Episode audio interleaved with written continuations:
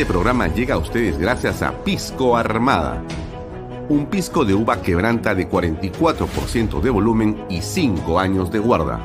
Un verdadero deleite para el paladar más exigente. Cómprelo en bodegarras.com y recuerde, tomar bebidas alcohólicas en exceso es dañino.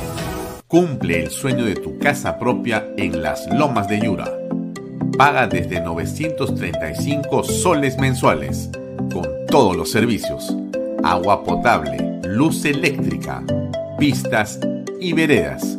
Comunícate por WhatsApp con una de nuestras asesoras o visita nuestra página web gprperú.com. Tu familia e inversión cómodas y seguras en las lomas de Yura. ¿Qué tal amigos? ¿Cómo están? Muy buenas tardes. Mi nombre es Alfonso Valle Herrera y esto es Vaya Talks por Canal B, el canal del Bicentenario. Muchas gracias por estar conectados con nosotros como todos los días de lunes a viernes de seis y media a 8 de la noche. Nos puede ver, como usted ya sabe, por mis redes sociales, las redes de Alfonso Valle Herrera, las redes sociales de Canal B, canalb.p en su página web también usted puede descargar nuestra aplicación, nuestro app, eh, desde Google Play o desde iStore. Nos puede ver también porque salimos en simultáneo a esta hora con eh, las redes sociales del diario Expreso, aquí en el Perú, expreso.com.pe. También eh, tenemos una alianza con PBO Radio y nuestros contenidos eh, en Vaya se eh, repiten los días domingo desde las 5 de la tarde a través de la radio y de la red y el ecosistema de PBO Radio. Estamos, por supuesto, con Best Cable, canal 95, Yotalan, canal 95.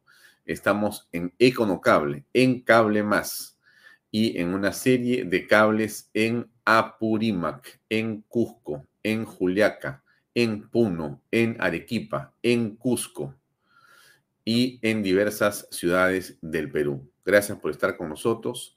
Como usted sabe, nuestra red de comunicación continúa creciendo y Canal B cada día se hace más fuerte, más sólido y llega a más personas básicamente por usted.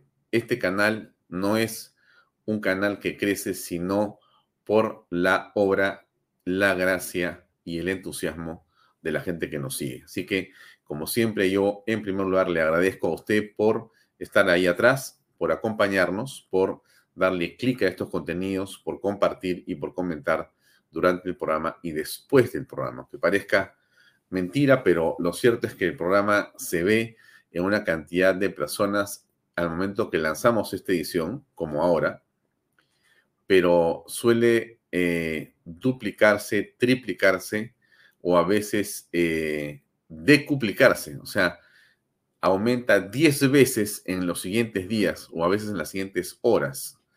Ayer hemos tenido un récord muy importante con eh, el programa. Yo les agradezco mucho por habernos acompañado, por haber reproducido sus contenidos.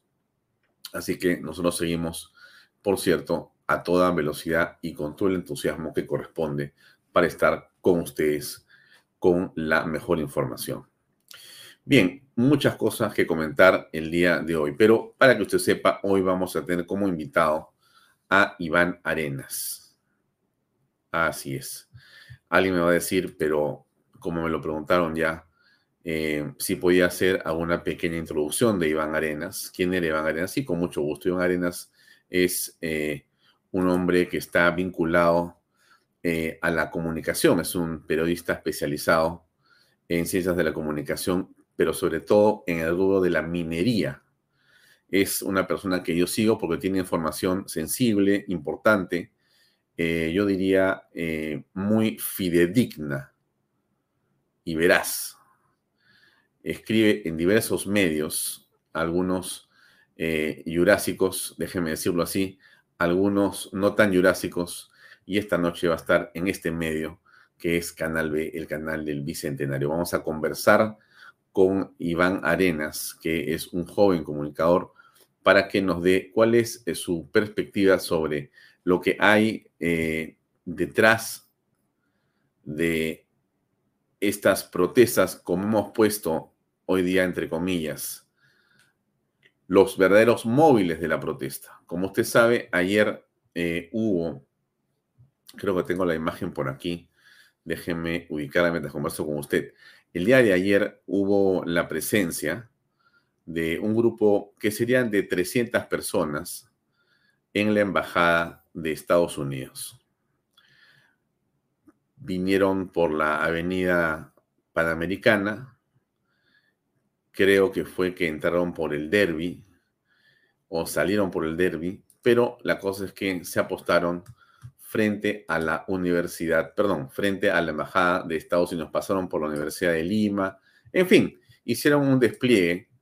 Eh, es una marcha que hay que reconocer porque era pacífica. Déjenme compartir con ustedes ese material que tenemos acá de lo que fue la marcha de ayer de los manifestantes, que con todo derecho han querido estar eh, marchando, ¿no? Espero que sea video y que mi editor no me lo haya dejado congelado, pero puede ser. A veces usa efectos especiales. Bien, ahí está algunas imágenes en movimiento de los eh, marchantes ayer, pero hay una que espero que esté, que es la imagen de los francotiradores. Vamos a ver si esa fue la que mi editor se dio cuenta que era la que quería que estuviera presente o si la pasó a mejor vida. Unas 300 personas en el frontis de eh, la Embajada de Estados Unidos, lamentablemente con algunos conatos de violencia que no han sido sin duda eh, lo que hubiera querido cualquier persona. Se producen estas innecesarias eh, violencias entre manifestantes. Personas que no están de acuerdo con la manifestación se enfrentan a los que estaban ahí en un número de 300 aproximadamente. Vamos a ver si está la imagen más importante de estas. Esta es. Ahí lo, ahí lo para un segundo. Esta es la parte de la azotea de la Embajada de Estados Unidos, aquí en Santiago de Sur, con la avenida, eh, si no me equivoco, Encalada. ¿Correcto? Eh, ahí arriba usted ve unos hombres que están parados junto a esas antenas parabólicas. Hay varios, diría que hay uno, dos, tres, cuatro, cinco, seis bueno, esos hombrecitos que están ahí, muy pequeñitos, tienen casco y tienen eh, una vestimenta de camuflaje y tienen unos rifles de largo alcance.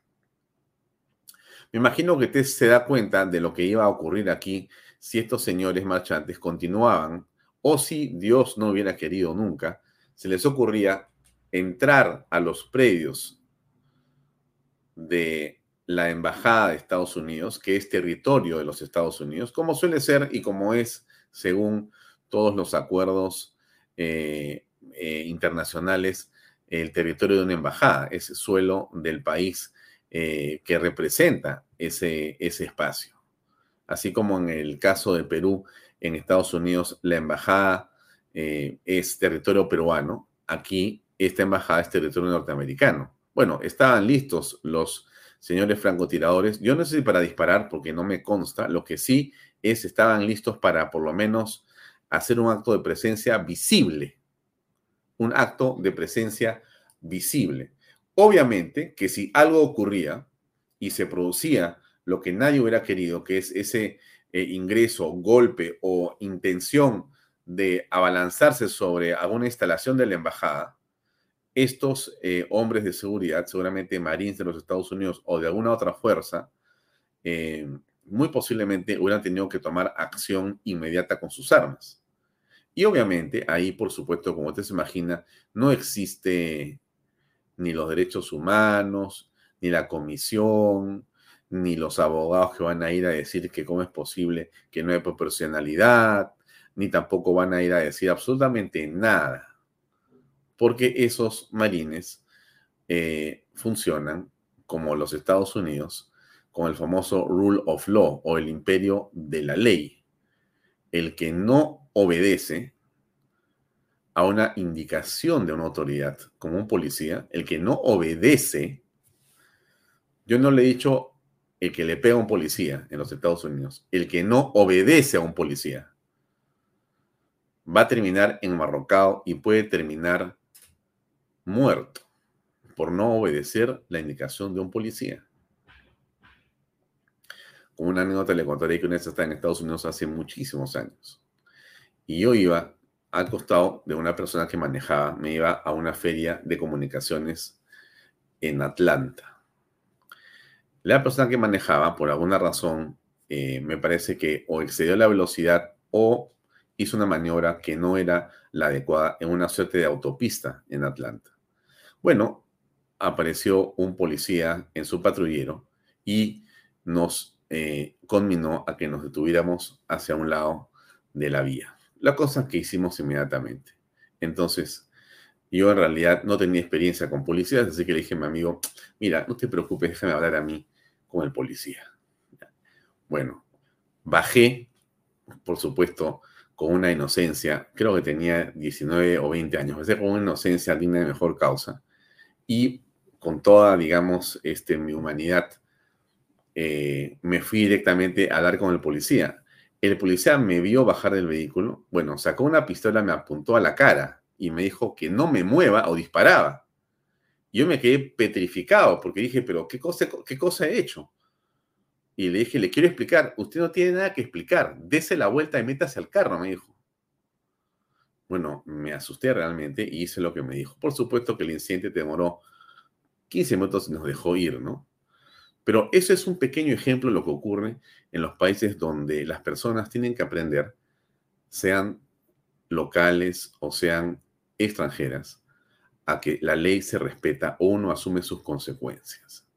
Y esto es bueno decirlo porque aquí en Estados Unidos, en, el incidente del embajada de Estados Unidos, tan pronto ocurrió esto que vemos con los Marines, desaparecieron los señores eh, manifestantes. No sé si alguien les dijo, oye, mira, una cosa es una cosa y otra cosa es otra cosa, al estilo Cantinflas. O sea, que tú puedas estar con la Policía Nacional del Perú y puedes tirarle palos, piedras, avellanas, echarle fuego, lo que tú quieras y seguramente van a venir todos los abogados de las Naciones Unidas y de los derechos humanos y las comisiones interamericanas a darte todo el soporte para sacarte en un minuto y van a venir todos los abogados rojos y todos los congresistas a salvarte. Pero si tú pones un pie en ese jardín, cruzas esa pared, mira, no te va a salvar ni Putin, porque ni Putin te va a salvar de eso simplemente vas a desaparecer en el acto. Menos mal y gracias a Dios que estas personas, los marchantes, eh, fueron seguramente convencidos que no era una buena estrategia continuar ahí y se retiraron, creo que por donde vinieron.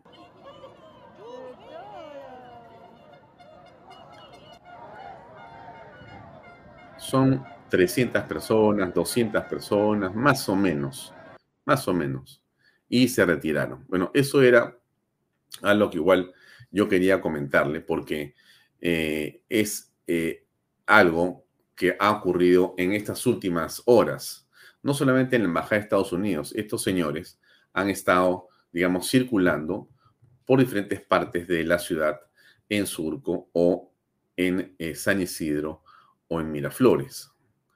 en una actitud que nos parece correcta por lo siguiente porque las marchas deben ser básicamente como las que han venido protagonizando en esta hora, en esos días, estas personas. O sea, em, pacíficas, con las arengas correspondientes, con el deseo de eh, manifestarse y de mostrar su disconformidad, inclusive con el gobierno de los Estados Unidos, porque creo que el eslogan ahí era Yankee Go Home o algo así. Eh, pero más allá de los eslogans, lo que importa es que se han, eh, digamos, eh, comportado de una manera que por lo menos a mí me parece que es la que corresponde cuando se habla de una marcha. Usted, como yo, seguramente nos hemos encontrado en una marcha, ¿no es cierto? Hemos estado marchando varias veces. Cuando Castillo estaba en, digamos, eh, la, eh, digamos, la, parte más eh, importante de su gobierno. En ese momento cumbre de poder de Pedro Castillo, hemos marchado muchos peruanos, miles de miles de peruanos. No sé si alguna vez éramos 10.000 o 20.000 o 30.000 o 2.000, no importa, éramos miles. Y nos sentíamos muchísimas personas. De toda condición social nos encontramos marchando sin saber a veces quiénes éramos. Y en esas marchas no había ni un solo conato de violencia. Yo lo he dicho y lo voy a repetir nuevamente, no se insultaba a nadie, no se perdía un celular, no se golpeaba a un anciano, mucho menos se faltaba respeto a la policía. Al contrario, la policía guiaba, resguardaba, acompañaba y protegía a los marchantes. Esas marchas han tenido un efecto muy importante. Hay gente que no ha reconocido, claro, el caviaraje y la izquierda y los medios caviares decían que esas eran unas marchitas que no servían para nada. Me da risa porque eran unas marchas absolutamente, ¿qué le puedo decir? Reconfortantes. Y como yo lo dije aquí también, eran una suerte de terapia que servía para que todos los que estábamos disconformes, frustrados y molestos con la manera como Castillo y sus huestes habían tomado el poder, nos sintiéramos que en esos espacios de marcha encontrabas la similitud, encontrabas la solidaridad y encontrabas la empatía con otras personas. Que eso es finalmente, eh, creo yo, uno de los principales motivos por los cuales uno debe marchar, porque uno logra compartir su pesar o su alegría con esos marchantes. ¿Y por qué leo esto? Porque, claro, la eh, congresista Sidit Bazán, eh, muy a su estilo, dice que las marchas, si no generan muertos, no tienen importancia. Claro, esa es una visión no solamente irresponsable, sino absolutamente, eh, digamos, contraproducente de lo que puede ser cualquier tipo de símbolo democrático o política de protección a las personas.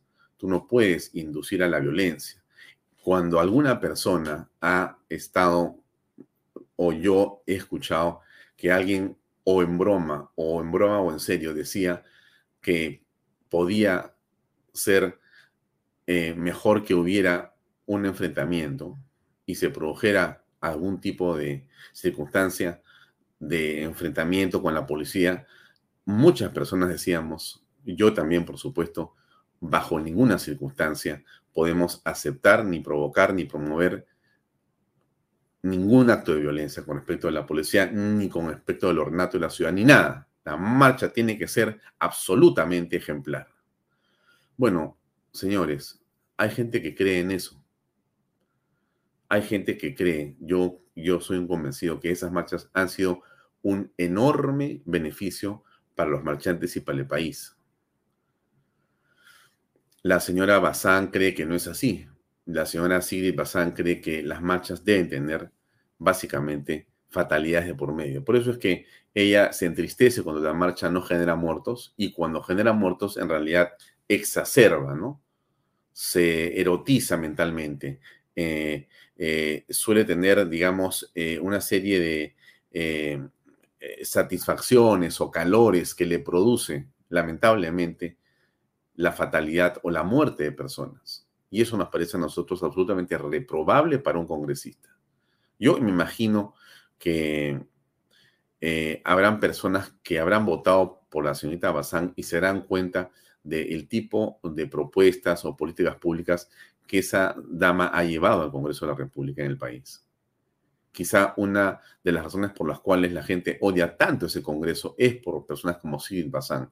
Lo digo como un ciudadano, ¿no? Es mi opinión, mi opinión, de un funcionario público al que le pagamos el sueldo con nuestros impuestos y que me parece que desde eh, lo que hace la señora Bazán simplemente avergüenza a una institución como el Congreso de la República. A ver, ¿qué dijo ella con el señor Nicolás Lucar? Escuchemos, por favor Sí, Nicolás, qué bueno que menciones los dos temas. El primero es sobre la democracia y las bases de la democracia, porque el hecho de no escucharnos entre peruanos no es un tema que se solucione solamente con un periodista o dos o espacios de este tipo. Eh, hemos pasado a que el reclamo o la, protesta legítima y pacífica no genera cambio, entonces, entonces no se escucha a las personas que protestan pacíficamente. Luego hemos pasado a que la protesta tiene que incomodar, es decir, trasladarse de una región donde se hace a otra región que es la capital. Y luego hemos pasado de que la gente que protesta ahora tiene que morir. O sea, lo de Inti Bryan marcó un antes y un después en donde un presidente, entre comillas, fue destituido por la población. Pero ahora que han fallecido 50 personas, que no ha sido en Lima, por cierto, no tenemos ese estándar. Entonces, ahí es mucho más complejo eh, cómo nuestra democracia se ha, creo yo, completamente destruido. Y en segundo lugar, el tema de los presidentes de otros países. Han hablado en CELAC, han hablado en distintos... Bueno, ¿Para qué vamos a seguir escuchando a la señorita Bazán o la señorita o señora Bazán? Em, esto es la cultura de la muerte, ¿no? Yo, yo no sé usted qué pensará, pero para mí es la cultura de la muerte.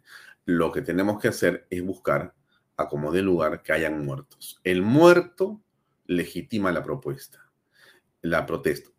El muerto nos da oportunidades políticas. El muerto nos lleva al poder. Y claro, los caviares, donde se ha movido con una facilidad como pez en el agua el señor Sagasti, porque él accede al poder impulsado por una ola de medios de comunicación irresponsables y de jóvenes con muy poca, eh, digamos, calidad de reflexión, junto con empresarios irresponsables, de mi punto de vista, eh, impulsaron una azonada contra la democracia y fueron contra el gobierno de Merino. ¿Se acuerda usted? ¿Se acuerda usted la cantidad de mentiras que se dijo, entre otras cosas, de los desaparecidos que habían? 140 desaparecidos que estaban todos de fiesta. Y cómo los congresistas de esa época y los medios de comunicación decían que había que ya llamar a todas las instituciones de derechos humanos para que vinieran al Perú prácticamente a cerrar el país, porque habían desaparecido 160 y continúan desapareciendo personas a manos del régimen del señor Merino. Una absoluta mentira e irresponsabilidad hecha por este tipo de personas. De eso jamás se ha pedido disculpas. O sea, se ha mentido de la manera más vergonzosa a los peruanos, se ha exacerbado el ánimo de la población, se ha logrado de poner a un presidente que lamentablemente se vio presionado y de mi punto de vista equivocadamente renunció a una presidencia que era absolutamente constitucional y terminó ¿quién? ¿Y qué partido? El que no gana nada, el que no tiene nada y el que se considera por sí mismo, ante sí mismo, como la reserva moral del país junto con todos sus acólitos caviares. Eso, amigos, es algo que yo creo que ustedes deben de reflexionar. No se trata aquí de decir que hay que incluir, que mira, hay que abrir el juego, mira, tenemos que ser muy tolerantes. No, no, es que hay dos cosas, mira, podemos tolerar eh, los errores, podemos tolerar las equivocaciones, podemos tolerar hasta las incapacidades, porque hay que ver cómo se pueden mejorar. Pero lo que no se puede tolerar es la corrupción, la mentira y la sinvergüencería de esta gente. Entonces, yo creo que las cosas hay que llamarlas por su nombre, amigos, porque esa es la manera de sincerar el tipo de país que queremos. Basta de hablar a media voz, basta de no decir las cosas y las personas como son.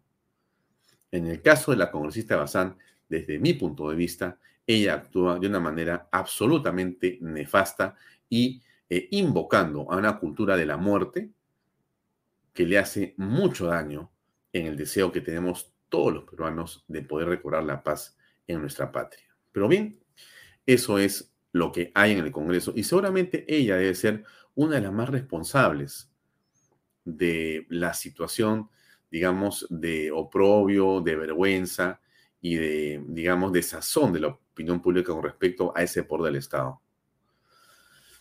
Pero déjeme hacer dos cosas, ¿qué le parece? Primero, quiero compartir con ustedes eh, que tenemos imágenes, por cierto, de lo que está pasando en eh, la ciudad de Lima. Esto es el centro de la ciudad de Lima, donde hay hoy día eh, un grupo de manifestantes que se juntan. Esta es la avenida, la, la, la cámara que se encuentra en la avenida Garcilaso de la Vega con la avenida 9 de diciembre. Insisto, esto es Garcilaso de la Vega con 9 de diciembre. Esto es en el centro de Lima. La cámara está puesta ahí y está, digamos, eh, grabando lo que ustedes están viendo. Eh, ¿Qué cosa es lo que ustedes aprecian ahí? Bueno, hay un grupo de personas que han llegado eh, al centro de Lima, han venido caminando por diversas avenidas el día de hoy. Algunos han dicho que vienen miles de personas. es difícil cuantificar exactamente cuántos han sido quizá hayan sido 2.000 o 3.000 o 4.000 o 5.000 personas marchando. Lo que vamos a seguir mostrando en cada momento y de, tanto en tanto en el programa es la situación en la que se encuentran estos marchantes del día de hoy. Aspiramos, deseamos, invocamos, gracias por las cuatro cámaras. Parece que nos escucharan de la Municipalidad de Lima, pero no es así. Están ustedes apreciando en la cámara superior izquierda eh, la toma que ya conocemos de la cámara 31, que es la que viene del jirón de la Unión con Ocoña, y al frente de ustedes está, allá abajito está el Club Nacional, a la izquierda la Plaza San Martín, esta cámara que está en la parte superior izquierda, esa es la cámara 31. Ese es un pedacito de la Plaza San Martín. Usted se da cuenta claramente, ¿no? Ahí usted cuenta las personas, más o menos, más o menos. La derecha es eh, la vuelta del paseo de la República. Al fondo está el Sheraton, a la derecha está el Sheraton. ¿Ve? Los carros dan la vuelta, hay un tráfico normal a esta hora. Hay un tráfico normal a esta hora. Estos, estas, estas especies de luces que están ahí son porque están haciendo obras eh, en, esa zona. Eh, entonces tenemos en algunas partes de la ciudad un tránsito normal y en otras restringido por los marchantes. Bienvenidos los marchantes.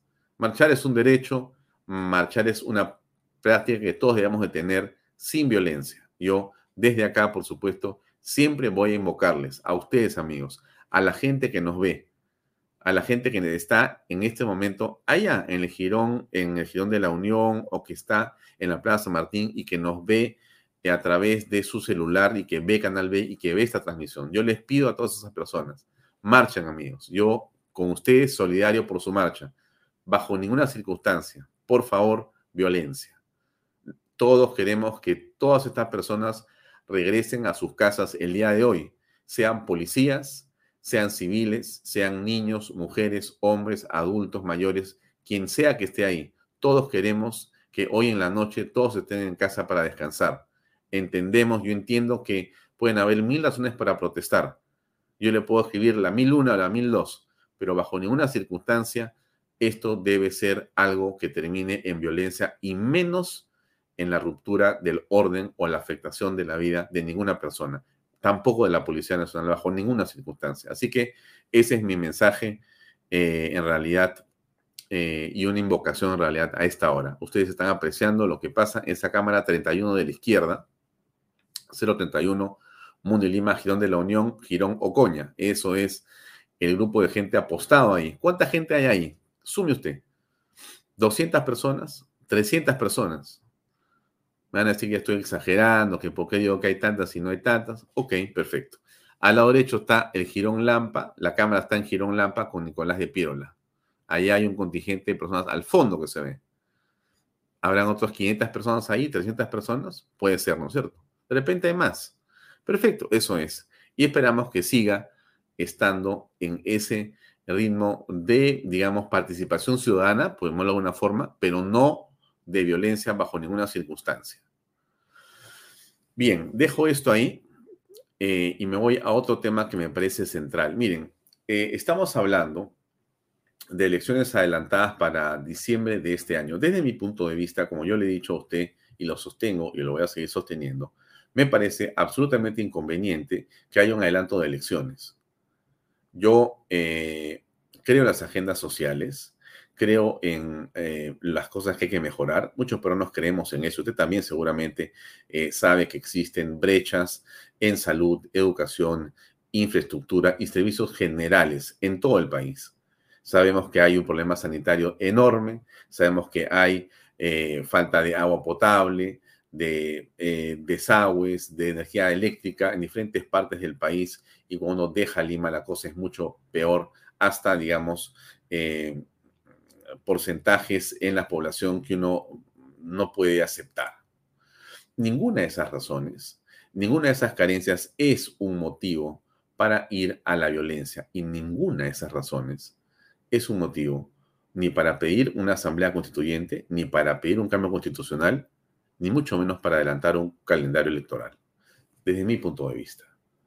Yo sí creo que el tema del el cambio de fecha para las elecciones del 26 al 24 al 23 es básicamente una estrategia de quienes eh, quieren pescar a río revuelto.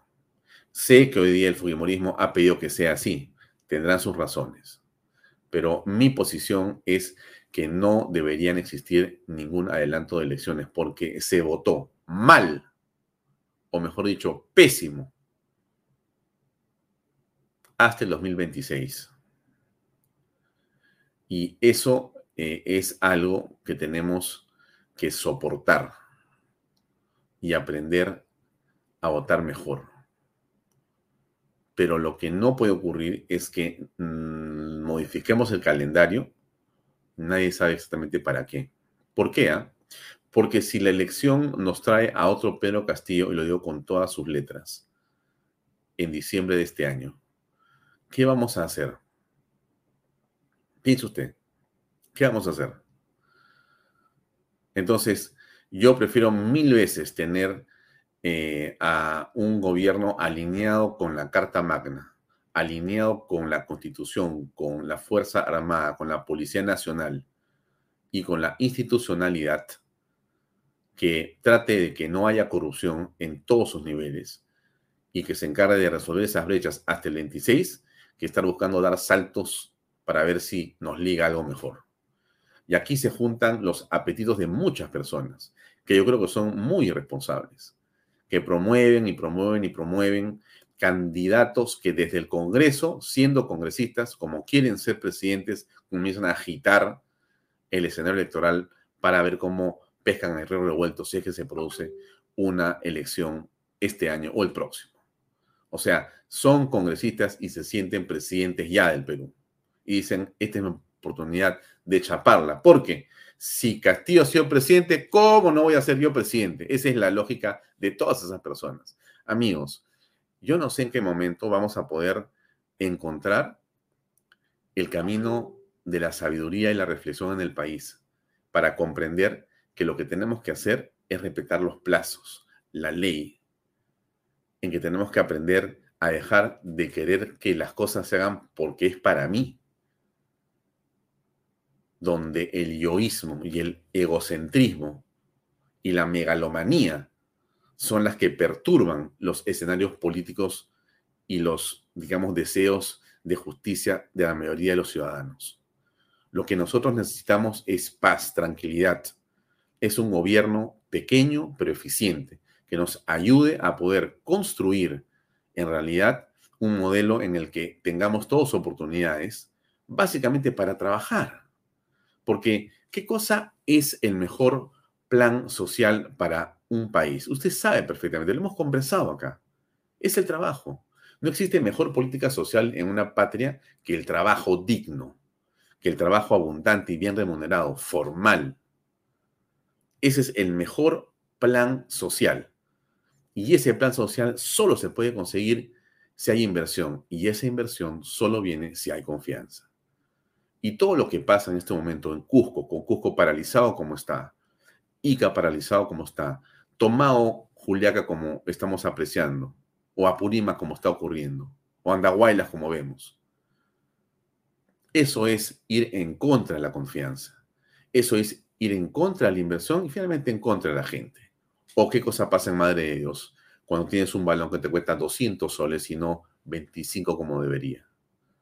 Entonces, lo que tenemos que hacer, yo entiendo que en ciertos lugares algunos actores dicen que esto es porque hay demandas atrasadas. No nos confundamos, amigos. Aquí no hay demandas atrasadas que justifiquen esta espiral de violencia. No.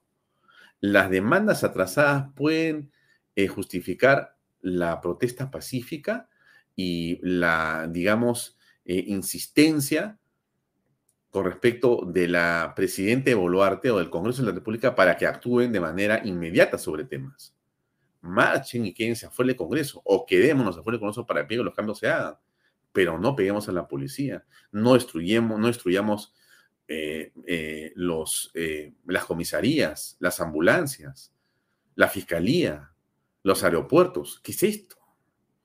Entonces, cada cosa debe estar centrada de una manera que logremos avanzar en el propósito de ser felices. Usted dirá, pero ¿qué estás hablando? Va ella. Miren, señora, señor, joven que me escuchas, la vida es demasiado corta, demasiado corta, y tiene un millón de circunstancias como para que la desperdiciemos peleando la vida debe estar construida para ser felices. Y usted me va a decir, claro, tú estás feliz ahí en tu canal. No, señora. Esto que está aquí no existía hace un año y medio, le quiero decir, oh señor. Esto yo lo he creado. Yo me he creado mi chamba. Yo no me he puesto a llorar. Yo no he puesto a decir que no hay trabajo. Yo no he puesto a decir, ¿y ahora qué hago? Yo no he dicho me voy del Perú. Yo me he quedado sentado acá y yo me he inventado Canal B. Así es. O sea que yo, y además no soy una excepción. ¿Sabe por qué? Porque lo mismo que hago yo, lo hacen todos los peruanos. En este Perú lo que sobra es inventiva, creatividad y determinación para poder surgir. Entonces, ¿por qué le digo esto? Porque lo que tenemos que encontrar en el Perú es quién nos ayuda a ser felices. Y así como yo soy un hombre que cree en la vida y en la familia y en Dios, también creo que el Estado debe procurar la libertad en los peruanos para poder ser y aspirar a la felicidad a través del trabajo y de la relación personal de cada uno. Y eso que yo le digo no es ni un sueño, ni una idea loca, ni una tontería. No, eso es la felicidad, la felicidad de la que hablaba Aristóteles. ¿Se acuerda usted de Aristóteles, no es cierto? Muy bien de la que Aristóteles. La felicidad es el objetivo de vivir, ser felices. ¿Cómo se es ser feliz? Se practican las virtudes, se trata de ser virtuoso. Se comparte, se da, se es solidario, se extiende la mano, se da al que no tiene, se defiende al que no puede, se ayuda al anciano, se vela por el joven. Entonces, esos pensamientos e ideas que además están inmersas en el pensamiento y en el corazón de la mayoría de peruanos, 99.99, las tenemos a flor de piel, porque históricamente somos una nación de gente que siempre ha sido así, buenos, pacíficos, solidarios.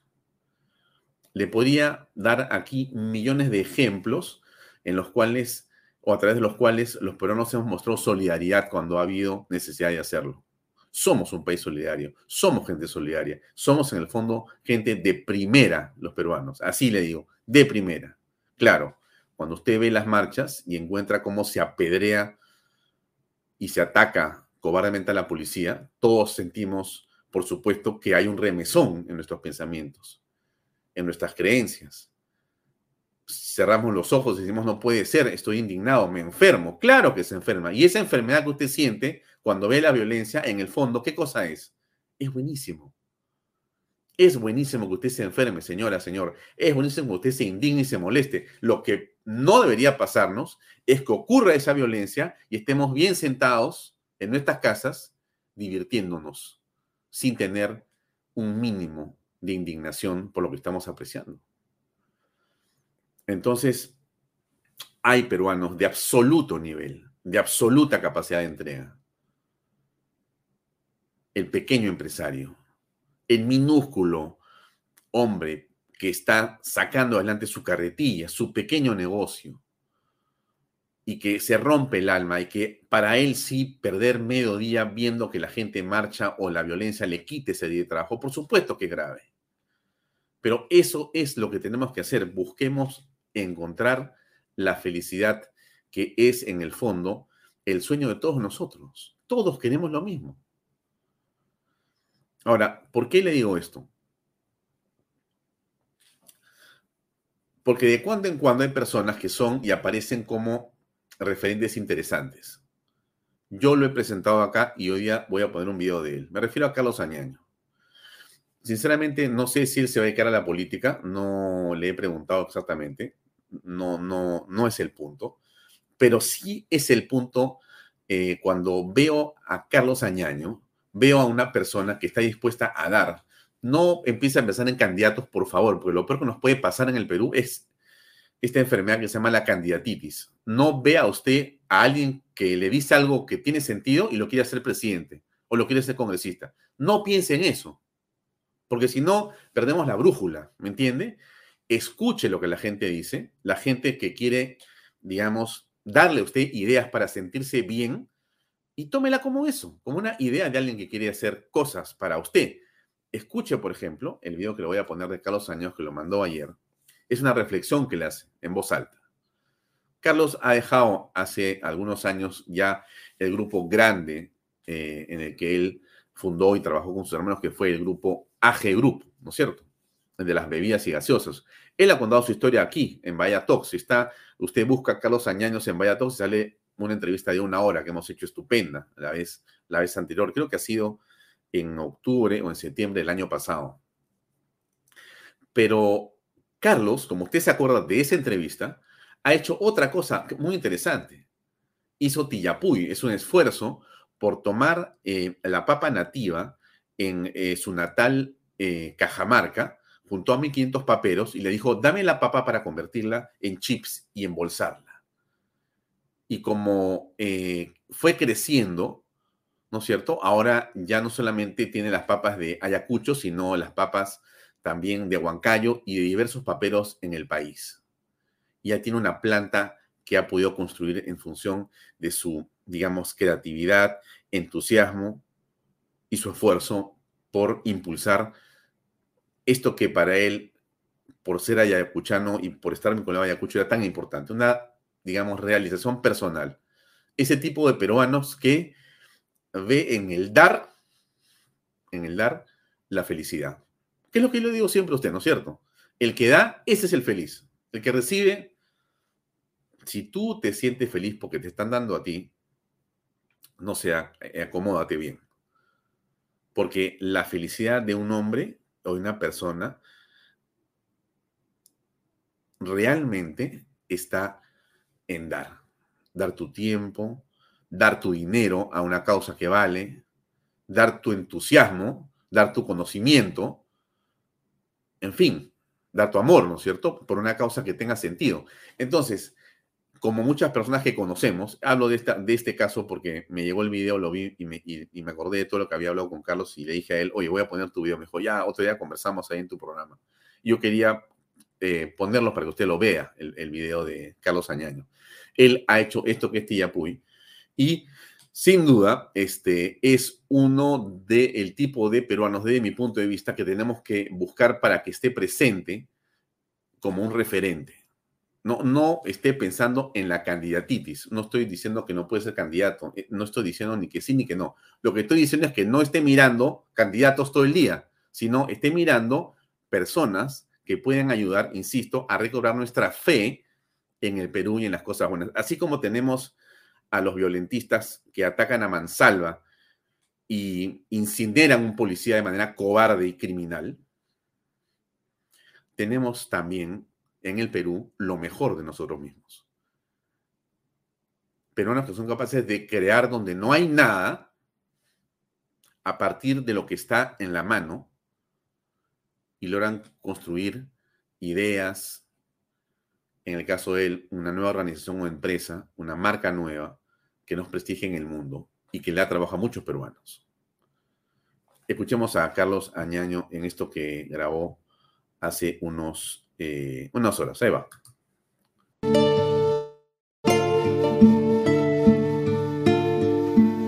Soy ayacuchano y lo digo con el corazón. Hoy ser peruano duele, y duele de verdad. Duelen las muertes, duelen ver a los heridos, pero también duele ver la destrucción y violencia en que estamos viviendo y duele sobre todo cuando es causado por objetivos políticos desmedidos. Decenas de compatriotas han perdido la vida porque han sido llevados a una batalla entre nosotros mismos. Millones de peruanos pierden sus ingresos y no pueden llevar un plato de comida a sus hogares porque no los dejan trabajar.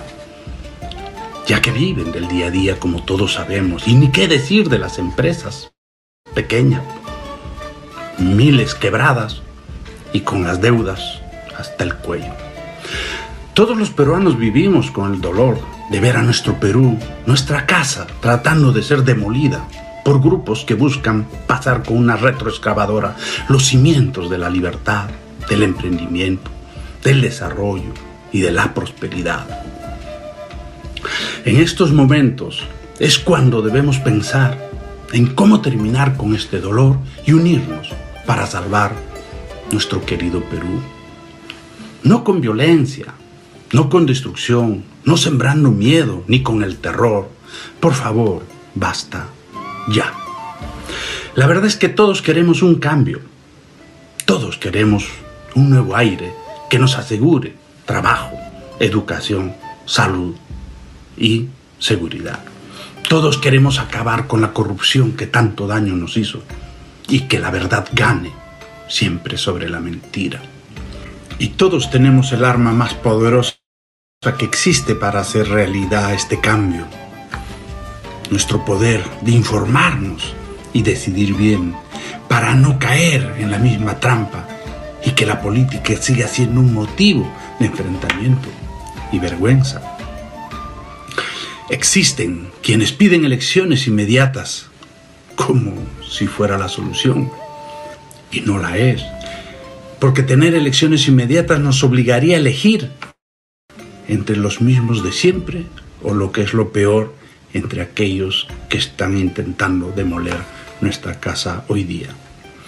Como ayacuchano, como hijo del mundo andino y como peruano les pido, en lugar de destruir, construyamos ese cambio unidos, pensando en nuestros hijos y pensando en el futuro, porque solo unidos lograremos salvar esta gran nación que se llama Perú.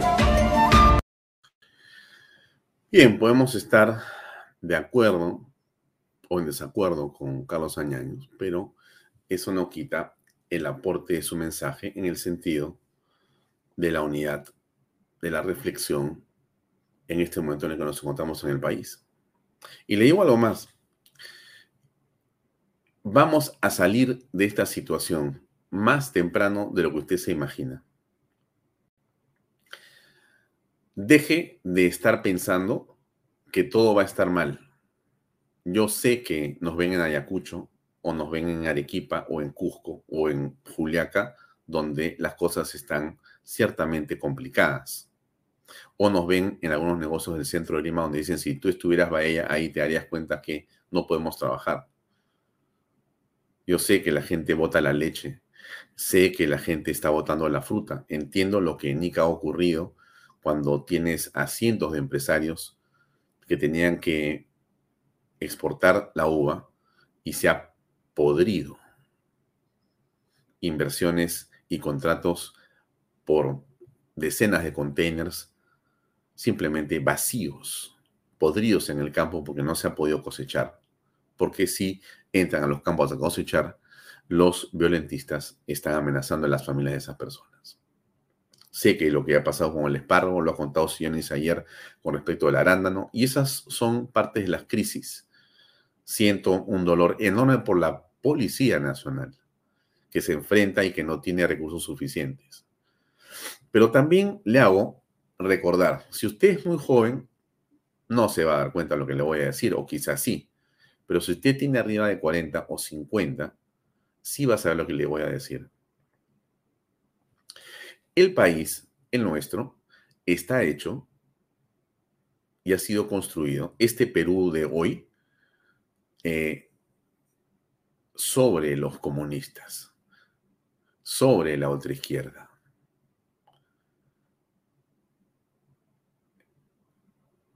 Y logramos vencerlos. También al terrorismo. Y creció la clase media.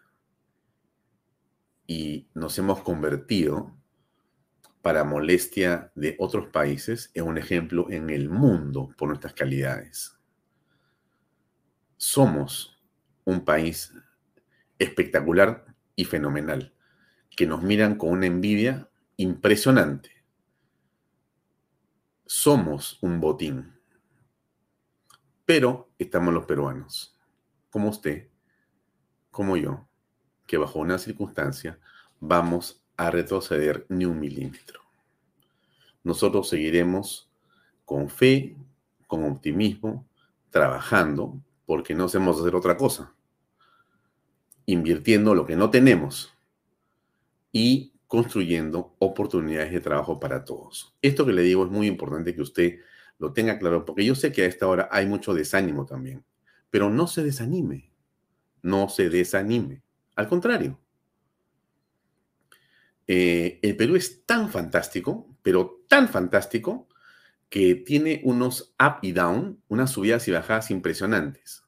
Y así como por alguna circunstancia la cosa se pone oscura, tan pronto sale sol, salimos disparados como unos tubos hacia arriba. Así que esto que ahora nos preocupa a todos, porque todos estamos preocupados por lo que pasa en el país y por las decisiones o indecisiones de Dina Boluarte, todo esto va a pasar, amigos. Todo esto va a pasar. Usted mira, sí, pero ¿cuándo? Bueno, estamos en eso. Todos nosotros estamos en lo mismo. Usted estará muchas horas mirando la televisión. No mire tanto la televisión que enferma. Vea más Canal B si quiere, para escuchar reflexiones que le ayuden a pasar el día. Porque a veces es bueno no informarse tanto, sobre todo de quienes quieren crear un clima de terror.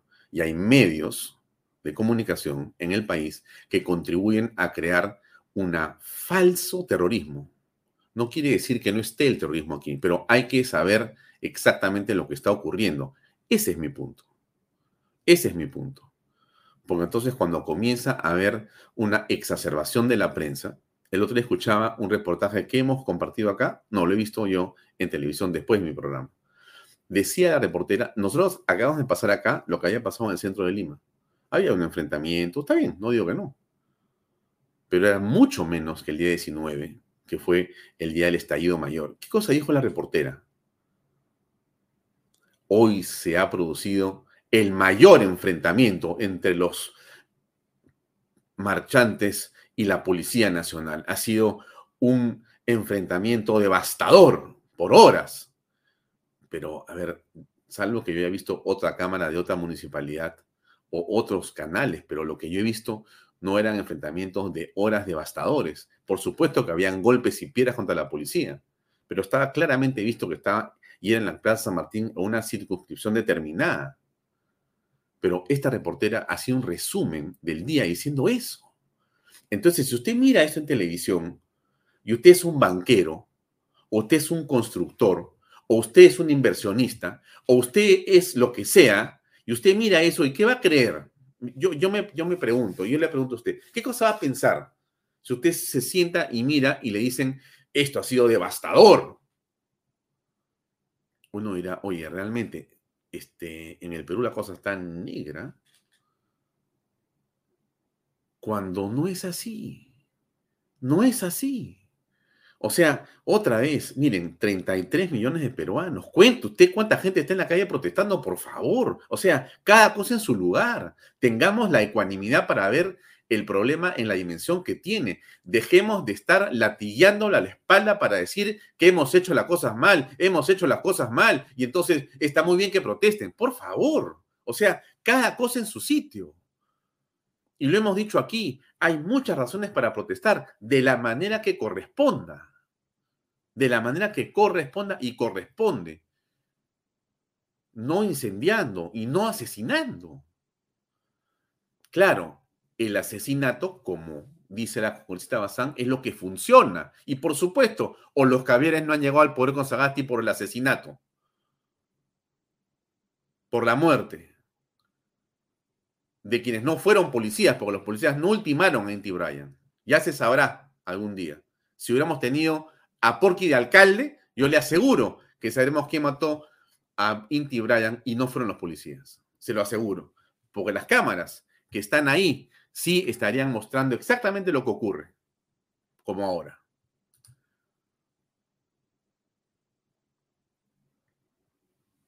Esa es la diferencia. Y yo le pido a usted que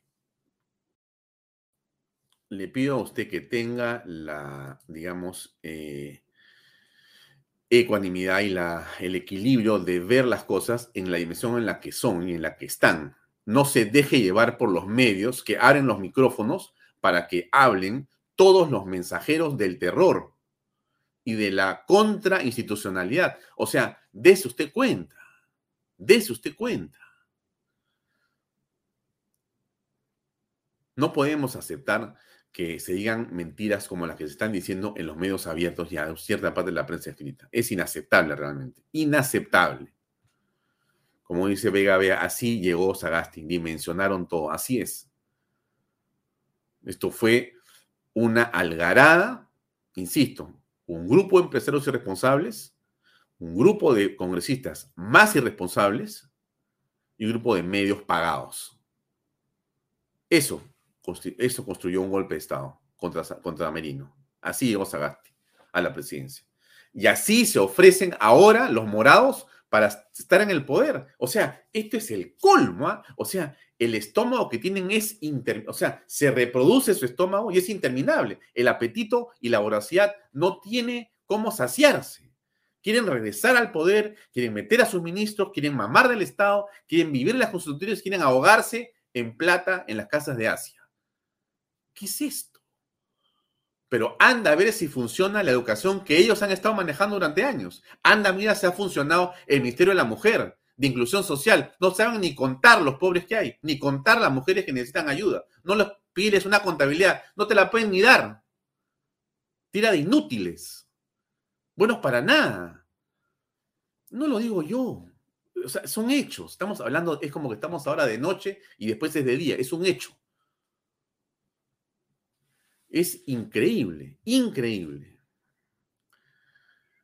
El policía que supuestamente ayer había caído, bueno, no ha caído, está, está herido, pero han hablado de él, él como que se está recuperando. Acá hay un comentario que se lo pongo para que usted lo vea. Eh, es justamente eh, a quien habían reportado como fallecido. Eh, gracias a Dios eh, pudimos localizarlo dentro de expansión urbana, barrio chino, ha llegado en estos momentos a, nuestro hospital. Se encuentra actualmente estable, sin embargo, sí tiene lesiones a nivel de cabeza, de macizo facial, que nuestros cirujanos están pues tratando. Ahora, ¿la atención con el efectivo policial está garantizada en este hospital? Eh, está garantizada en este hospital y no solamente eso, ya estamos en coordinación también con la sanidad, si es que es necesario trasladarlo o trasladar a cualquier otro efectivo o, ciudadano, eh, estamos buscando pues eh, la posibilidad de un puente aéreo. La recuperación de los demás efectivos que han llegado a este hospital, ¿cómo se viene evolucionando? Hasta el momento la evolución de todos los efectivos policiales y civiles. Hmm. La cosa es complicada, muy complicada para la Policía Nacional. Hay imágenes que siguen siendo eh, tristes y vergonzosas también. Hoy día he visto a Tarola en realidad este, dando, dando vueltas eh, y llevando medicinas. Ayer yo le decía a usted que el primer ministro debe ser el primero en ir. Creo que hoy día ha ido en un avión. No, no porque lo hayamos dicho nosotros, ¿no? Alguien le dijo seguramente, oye, déjate estar hablando, cógete un avión, llévate medicinas y alimentos a las poblaciones que les hace falta, pero yo insisto en el asunto de la policía. Miren las imágenes estas, a ver qué le parecen. Con contusiones, un aproximado de 20 efectivos policiales aquí en la comisaría de Villacurí. Los policías están siendo acudidos por sus mismos colegas, quienes presentan lesiones, contusiones, fracturas. quienes han recibido objetos contundentes por parte de estos sujetos que tienen la vía bloqueada aquí en el barrio chino. Los policías en este momento vienen recibiendo el apoyo de sus mismos colegas, los primeros auxilios aquí en la comisaría de, de Villacurí. Hay algunos policías de mayor gravedad.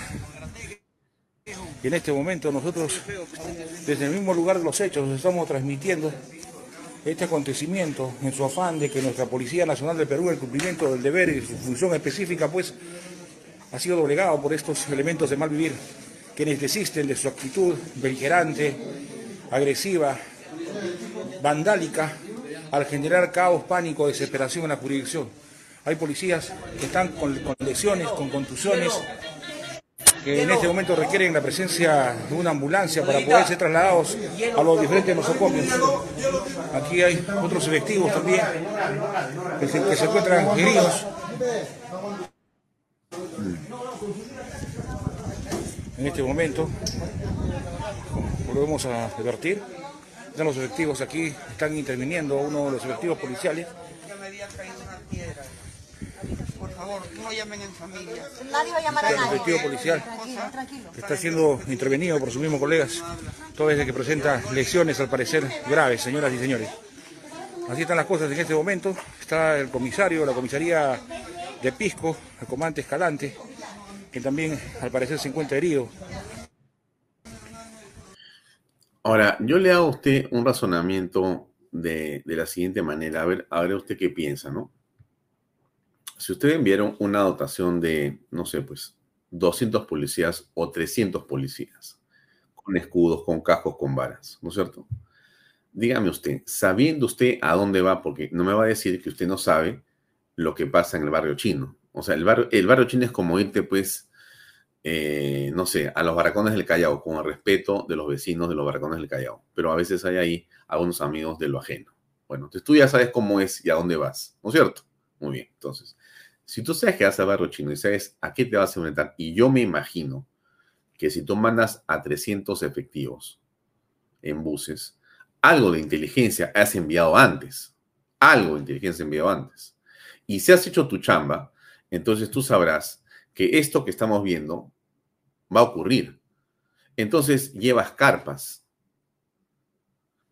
llevas camillas, llevas alimento, agua helada, uniformes de repuesto, zapatos de repuesto, cascos, escudos, camas para que duerman, duchas para que se bañen. Y esto que yo le estoy diciendo a usted se me ocurre a mí por sentido común. O sea, yo nunca he en una operación policial. Me dirán, es que por eso dices eso, pues va ella. Disculpe usted, pero veo películas. Disculpe usted, pero también he visto cómo hacen las operaciones logísticas de manera eficiente.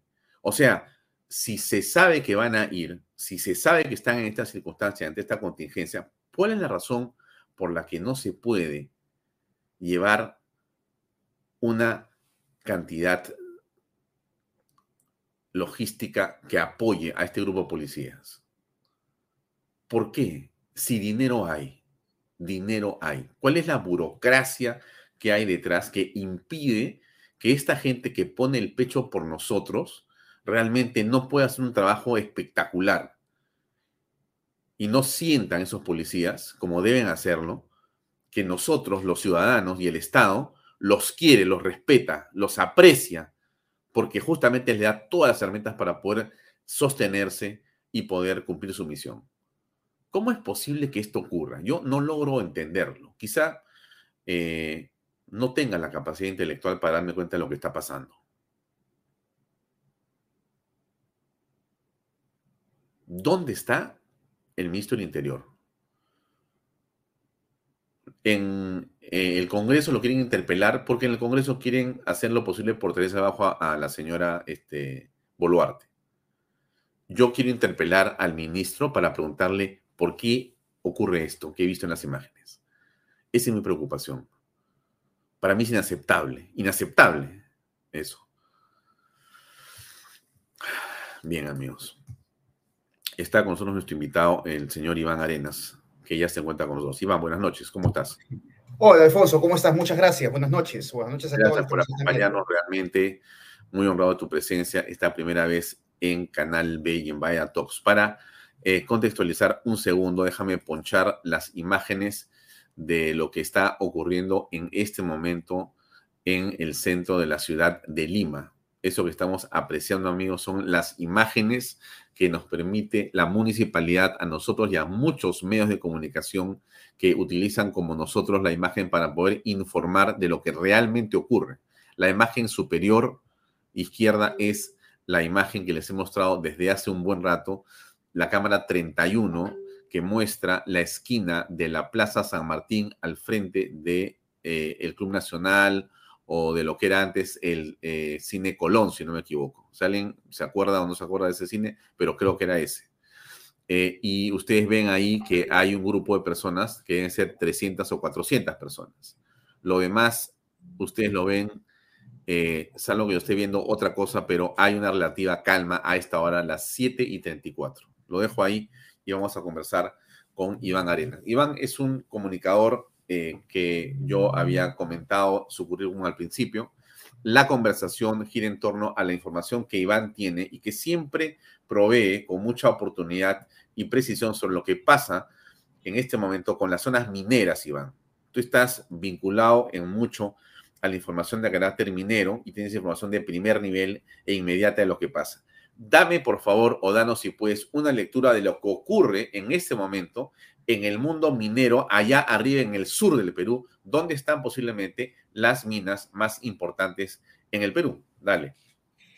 Muchas gracias, Alfonso. Mira, fíjate, en el sur está lo que se denomina el corredor vial del sur o corredor minero del sur, que es una, digamos, un largo territorio que abarca varias provincias, varias regiones, además, Arequipa, Cusco, Apurímac, parte de Ayacucho, Finalmente también se considera Moquegua como parte de ese corredor porque todas finalmente terminan en Arequipa, en el puerto de Matarani, en el puerto de Hilo, en el caso de, en el caso de Moquegua. Pero lo que, lo que existe en este preciso momento es una calma, una tensa calma, y de verdad que es una tensa calma en todo el sentido de la palabra, porque en días pasados ya han existido no solamente con datos de violencia, sino además otra cosa que es peor, eh, han invadido los terrenos, la propiedad privada, no solamente de la empresa, sino además los proveedores. Y fíjate, una cosa curiosa, de proveedores propiamente de las comunidades, es decir, comuneros que hacen sus empresas y que a partir de eso hacen un trato, un acuerdo con la empresa y los proveedores son empresarios y a partir de ahí empiezan a dotarle ciertos servicios y equipos y herramientas y algunas maquinarias a las empresas. Y lo que han hecho estos eh, violentistas es prenderle fuego a equipos, a materiales, a vehículos, en fin, y lo que han hecho es eh, eh, generar básicamente la violencia, básicamente, como te decía, en esta zona, Espinar, Chumbivilcas, la parte más arriba que es eh, Chalhuahuacho, entonces ahí se ubican las grandes empresas de cobre que producen alrededor del 35 al 40% del cobre nacional. Entonces, esta es una zona que, si bien no existía la, no es que no existía conflictividad social, siempre ha existido en esta zona conflictividad social, pero no del nivel como la que hemos visto ahora, es decir, no en el nivel en el sentido de que se entran y no hay ningún tipo de garantías y tampoco, déjame decirte, la Policía Nacional tiene todo el personal y todos los efectivos para poder hacerle frente a una turba de 300 o 400 personas, mientras la Policía Nacional son 70, 80 eh, efectivos que están dedicados sobre todo a salvaguardar básicamente las comisarías. En este preciso momento, todos temen a que ingresen, por ejemplo, a Antapacay, como lo han hecho en días anteriores, han quemado, han quemado la propiedad, han entrado de manera violenta, todos eh, de alguna otra manera esperan también que pueda generarse esto en Chumbivilcas, en el caso de Constancia, que pertenece a la empresa minera Hadway, y también en Chalhuahuacho, donde está en Fuerabamba, que está eh, la operación minera Las Bambas. Entonces todos están esperando de alguna otra manera las movilizaciones y desafortunadamente te digo que probablemente estas movilizaciones que van a ser violentas podrían generar nuevamente lo que hemos visto en los últimos eh, días anteriores, es decir, violencia, caos y destrucción de la propiedad privada y destrucción sobre todo, y es una cosa importante poder decirlo para terminar esta parte de la pregunta, destrucción de equipos y propiedad de las propias empresas comunales. Es increíble cómo de las propias empresas de la comunidad, que han formado varias empresas en, en ese corredor, al final terminan ellos siendo los perjudicados y al final terminan ellos siendo definitivamente los que tengan que reparar esos equipos y comprar esos equipos. Aquí lo que existe es violencia por la violencia y eso se están dando cuenta también las comunidades, sobre todo los comuneros que son empresarios de las empresas mineras o que son proveedores. Claro, ahora, ¿cómo se explica que vayan en contra de sus propias comunidades? Porque las comunidades que están en la zona de influencia de ese corredor minero han invertido y están ahí porque le dan servicios a la compañía minera. Entonces, ¿cómo se puede entender que se acepte la violencia, que se destruya su propia inversión y capital? Porque hay grupos que son, para serte honesto, hay grupos que son minoritarios, pero son muy una vanguardia, que dicho sea de paso también es una vanguardia de izquierda, son vanguardias comunistas que profesan estas ideas de izquierda y a partir de allí todo es violencia entonces, a partir de allí se pueden enfrentar y pueden eh, enfrentar no solamente a la empresa minera, sino además pueden validar, legitimarse. Y en un momento de caos, en un momento de violencia, lo único que hacen es generar eh, destrucción. Y frente a eso no les interesa absolutamente nada, ¿no? Los comuneros, por ejemplo, el caso de la comunidad de Chilloroya, en el distrito, de, en la provincia de Chumbivilcas, es pero sorprendente, porque esta, esta comunidad convive con otras comunidades y estas otras comunidades, la comunidad de Belille, por ejemplo, han ido a prenderle fuego a sus equipos de transporte, en fin. Lo único, la única, lo único que explica, al margen de, digamos, eh, detalles, pero lo único que explica, y déjame serte honesto, la violencia con que están reaccionando, lo único que explica es una ideología que la verdad que está generando, eh, que genera de alguna otra manera rencores, que es básicamente las vanguardias comunistas. La izquierda es básicamente la, la responsable ideología de izquierda es la responsable, y el otro, la otra gran, gran responsable, son la minería ilegal que convive por esa zona y que la verdad estos eh, mineros ilegales, no quiero decirte los informales, sino básicamente los ilegales, estos que de alguna otra manera han hecho alianzas con esta gente de izquierda, estos operadores antimineros, hacen alianzas para qué? Como lo hemos visto, por ejemplo, en el caso de Aymaraes, en Andahuaylas, ¿qué es lo, eh, ¿qué es lo que hacen ellos? Entran a los eh, territorios, en las propiedades de las empresas mineras formales y grandes además, destruyen las maquinarias, destruyen el equipo, generan una especie de nuevo, un, territorio con, sin, con vacío de poder y se apropian de esos lugares donde existe ley, alta ley en cobre o alta ley en otros minerales. Entonces, los mineros ilegales muchas veces financian, han financiado estos arrebatos, estas olas de violencia de parte de estos operadores de izquierda que además tienen nexos con algunas ONGs, organizaciones antimineras ambientalistas, entre comillas, pero que lo que hacen allí es eh, básicamente propaganda antiminera. Mm.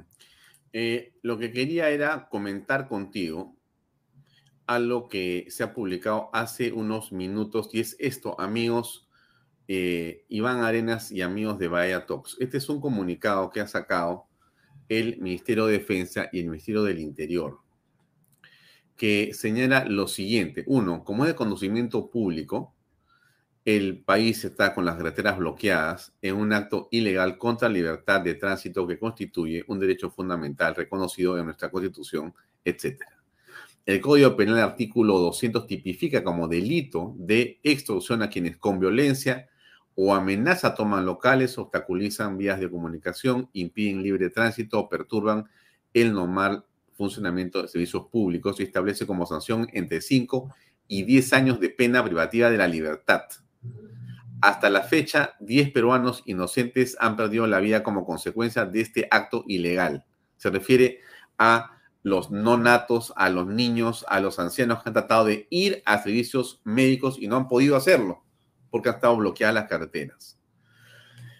Eh, ante esta situación, y ponen más ejemplos, la Policía Nacional del Perú, con el apoyo de la Fuerza Armada, efectuará el desbloqueo de las carreteras de la red vial nacional que se encuentran declaradas en estado de emergencia en virtud del artículo tal decreto supremo.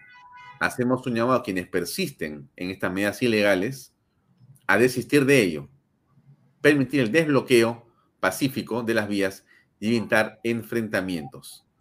Las fuerzas del orden actuarán en defensa de la legalidad en el marco del artículo 137 de la Constitución y demás leyes. Esto acaba de ser publicado. Como nosotros sabemos, amigos, en este momento todavía persisten las siguientes, eh, déjame terminar de compartir esto, estimado Juan, pero es importante, Iván, perdón, que es este mapa de Provías Nacional. Que es el, este es el mapa que todos conocemos, lo hemos mostrado acá varias veces, y que muestra cuál es el estado con los puntos rojos donde hay vías bloqueadas, 66 puntos de bloqueo, 68 restringidos. Están en el sur del Perú, ustedes lo ven perfectamente, amigos. Ahí abajo está básicamente Puno, Juliaca, algo de Arequipa en la costa, y después tenemos la zona de Ayacucho, Apurímac eh, y algo de Pisco y un poco de Huánuco. En amarillo, otras zonas más que tienen que ver con Pisco y con las zonas altas hoy de ICA. ¿Qué opinas de esto, estimado Iván? Mira, yo creo que es eh, pertinente este comunicado. Sin embargo, yo creo que también es importante decir otra cosa. Yo creo que el Estado de Derecho no solamente, es decir, el Estado de Derecho no solamente se puede defender y el gobierno no puede defender el Estado de Derecho solamente con la acción del Ministerio de Defensa, con la Policía Nacional, que están evidentemente para salvaguardar la seguridad y el orden, el orden interno en el marco además que estamos viviendo una ola de protestas absolutamente violentas. No solamente yo creo que el, digamos, el Estado de Derecho se defiende con eso, sino además el Estado de Derecho se defiende con todas las instituciones que tiene efectivamente el Estado. Y en este caso, por ejemplo, yo reclamo, de verdad que reclamo, la pasividad con que están actuando, por ejemplo, el Ministerio Público, la Fiscalía de la Nación y con qué es la que está actuando el Poder Judicial, en el sentido de que ya deberíamos de tener las carpetas fiscales, pero no solamente eso, ya deberíamos de tener a las personas que están involucradas o detenidas mínimamente preventivas a las personas que están dedicadas a generar esta ola de violencia porque están reconocidas. Es decir, a mí no me van a decir que evidentemente existe una especie de, a ver, eh, todos sabemos y hemos llegado a la conclusión de que el Estado ha fracasado y porque mucha, el Estado ha fracasado y por eso muchas veces están generando esta ola de violencia porque la gente no tiene los servicios que se le prometió, pero de allí a la ola insurreccional y ola de violencia es otra cosa. Y eso es lo que de alguna otra manera debemos hacer entender a la gente, es decir, debemos hacer entender a la gente que no se defiende solamente el Estado de Derecho, con la Policía Nacional y las Fuerzas Armadas, sino además con las instituciones rectoras y, que administran justicia en este país, caso del Ministerio Público y el Poder Judicial. Eh, yo la verdad es que a mí me queda, yo me quedo sorprendido cómo nos está actuando todavía, digamos. No hay, no hay detenidos. No hay detenidos a pesar de que sabemos quiénes son. Tú conversas, por ejemplo.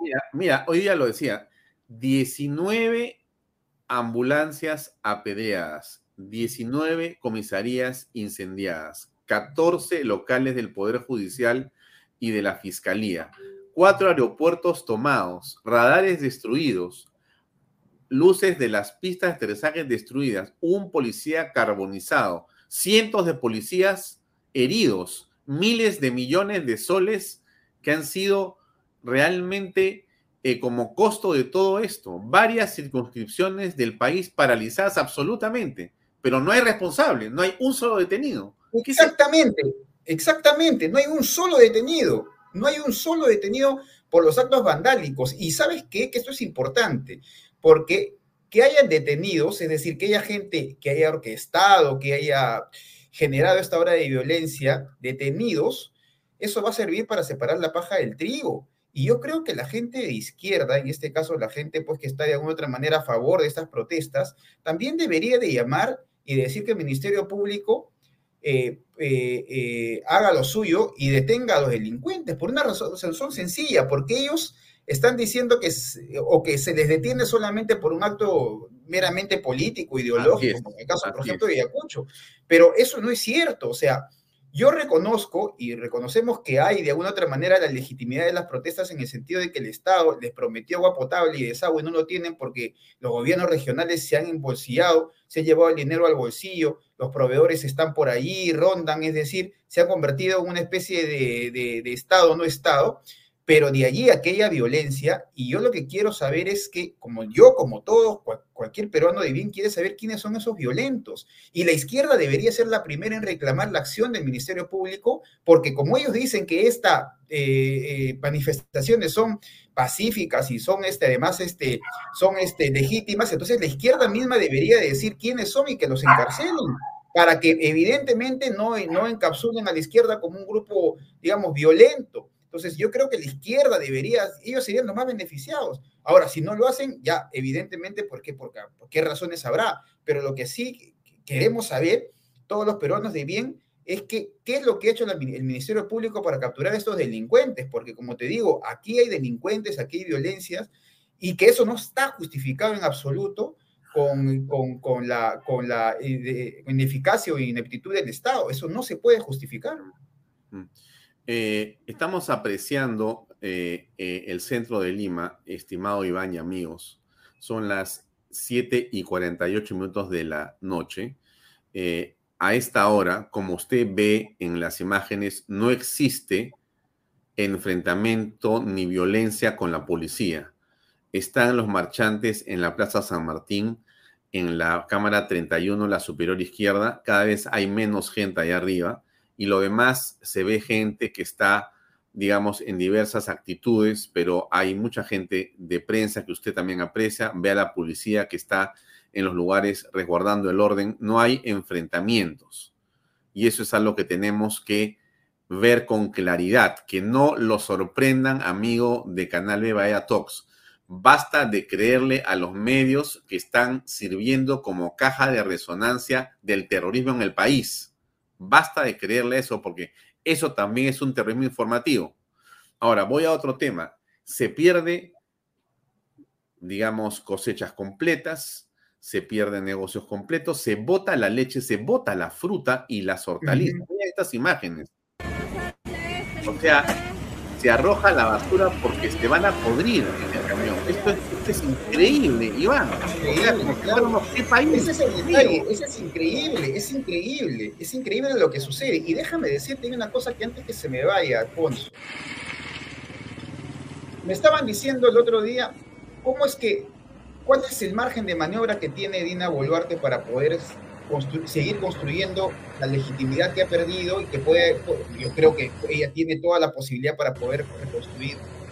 Y es justamente con esta gente, es decir, justamente con el capitalismo popular y plebeyo, con mercados populares a nivel de todo el país, ella debería construir una alianza con esa gente que no es millonaria, con esa gente que no tiene grandes empresas, sino que la gente que la sube el día a día, la gente que la vive el día a día, la gente que se levanta a las 6 de la mañana, eh, para trabajar y no sabe si va a llegar bien a la casa porque está, digamos, hay una ola de inseguridad eh, continua en este país.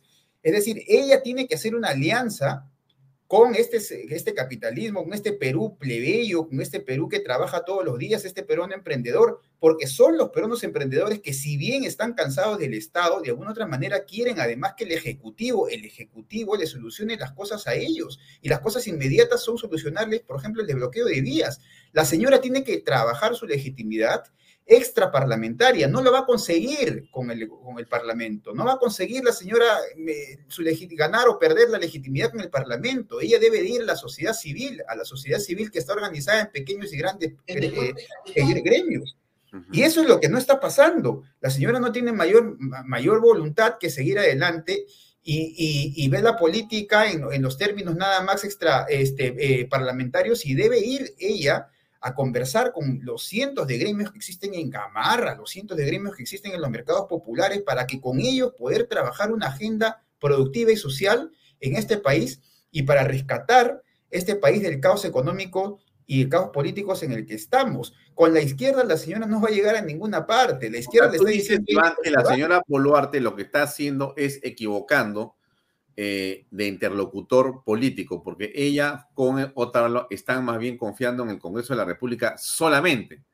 Y en lugar de dirigirse a las, digamos, eh, asociaciones de microempresarios, de, de agricultores, a, a, los mercados donde está la gente preocupadísima, en lugar de hacer ahí política, la está haciendo en un lugar equivocado.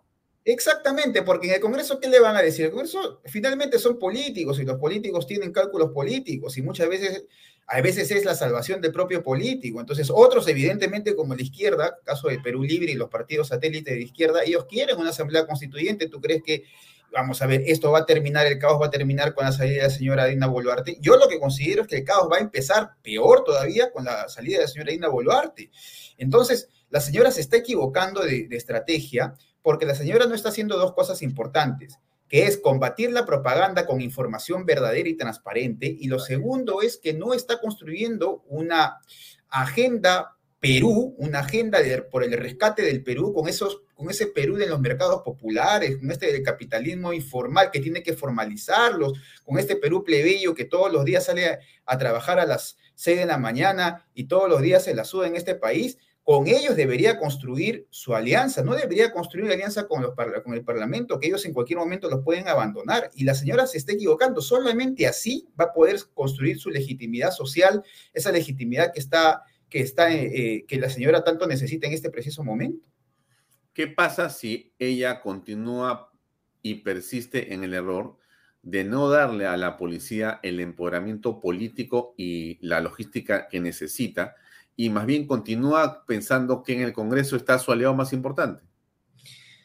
Yo creo que ella tiene que tener principalmente tres, tres aliados, de verdad. La primera es el aliado, como habíamos conversado, con el capitalismo popular. Luego, el aliado que debería tener ella es con los medios de comunicación en las regiones que sí están informando y no están haciendo propaganda y no están promoviendo ni asusando, como lo, como lo vemos en varios medios de comunicación. Hay varios medios de comunicación que son sensatos y no hay otros medios, y, digamos, hay otros medios en, la, en, las regiones que se han entregado definitivamente a la antipropaganda y a las mentiras y a, la, a, las narrativas absolutamente falsas. Y la tercera es el Estado de Derecho, proteger, asegurar el Estado de Derecho. Y eso, como te digo, no solamente, es decir, el Estado de Derecho no solamente se defiende con la policía, y evidentemente tenemos que darle a la policía todas las seguridades y para poder, eh, para que puedan eh, eh, desbloquear las vías a las Fuerzas Armadas para que puedan hacer los suyos, evidentemente sin confrontarnos con la población, tratar de confrontar lo mínimo, a no ser que evidentemente haya también por ahí algunos violentistas como los hay.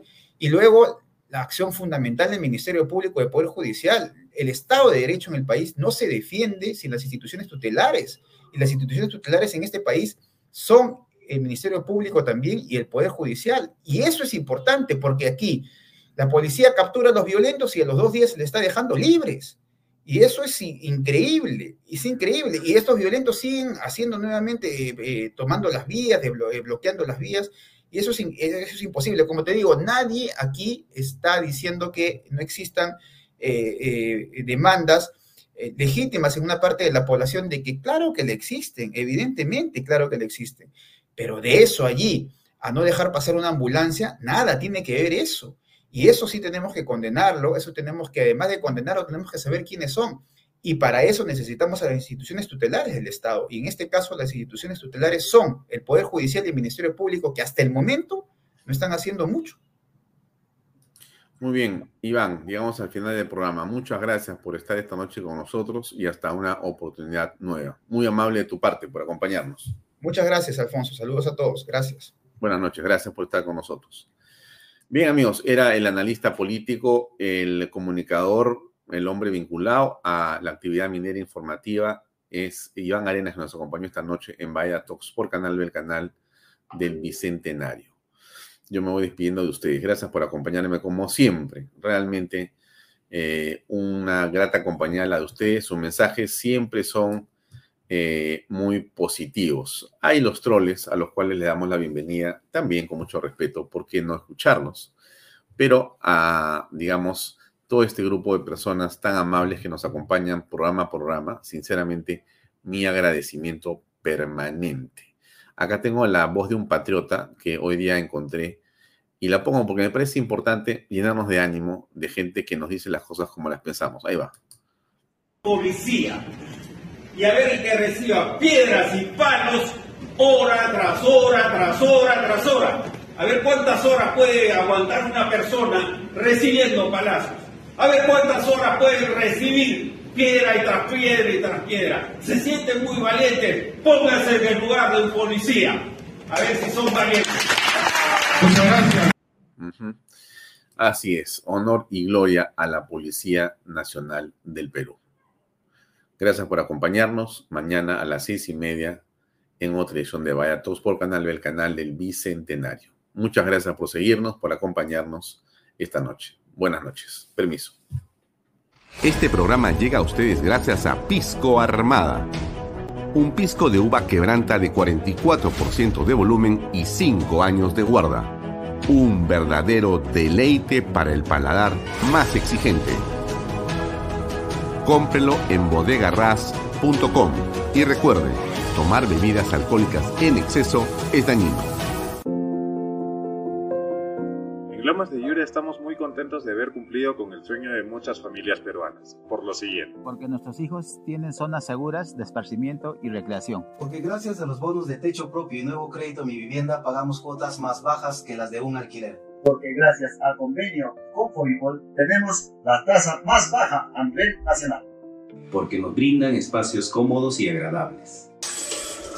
Porque contamos con los servicios básicos las 24 horas porque me permitió desarrollar mi negocio familiar. Así como estas y otras familias, los invitamos a que ustedes también formen parte de nuestro proyecto Las Lomas de Yura.